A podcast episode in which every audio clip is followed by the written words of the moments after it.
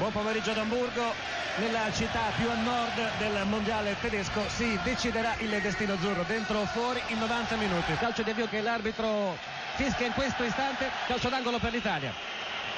L'incitamento dei tifosi italiani è coperto regolarmente dai fischi che intendono ovviamente scoraggiare gli azzurri dei, dei tifosi ciechi, colpo di testa, la rete, la rete, rete di Materazzi. Adesso il centrocampo italiano è rinforzato dalla presenza di Barone che va proprio a prendere l'uomo e lo ferma, era Jankulowski, lo scatto di Inzaghi è regolare, Inzaghi è solo, area di rigore, esce Cech, Inzaghi lo scarta, la porta è vuota, il tiro, la rete, Filippo Inzaghi, il 2-0 per l'Italia.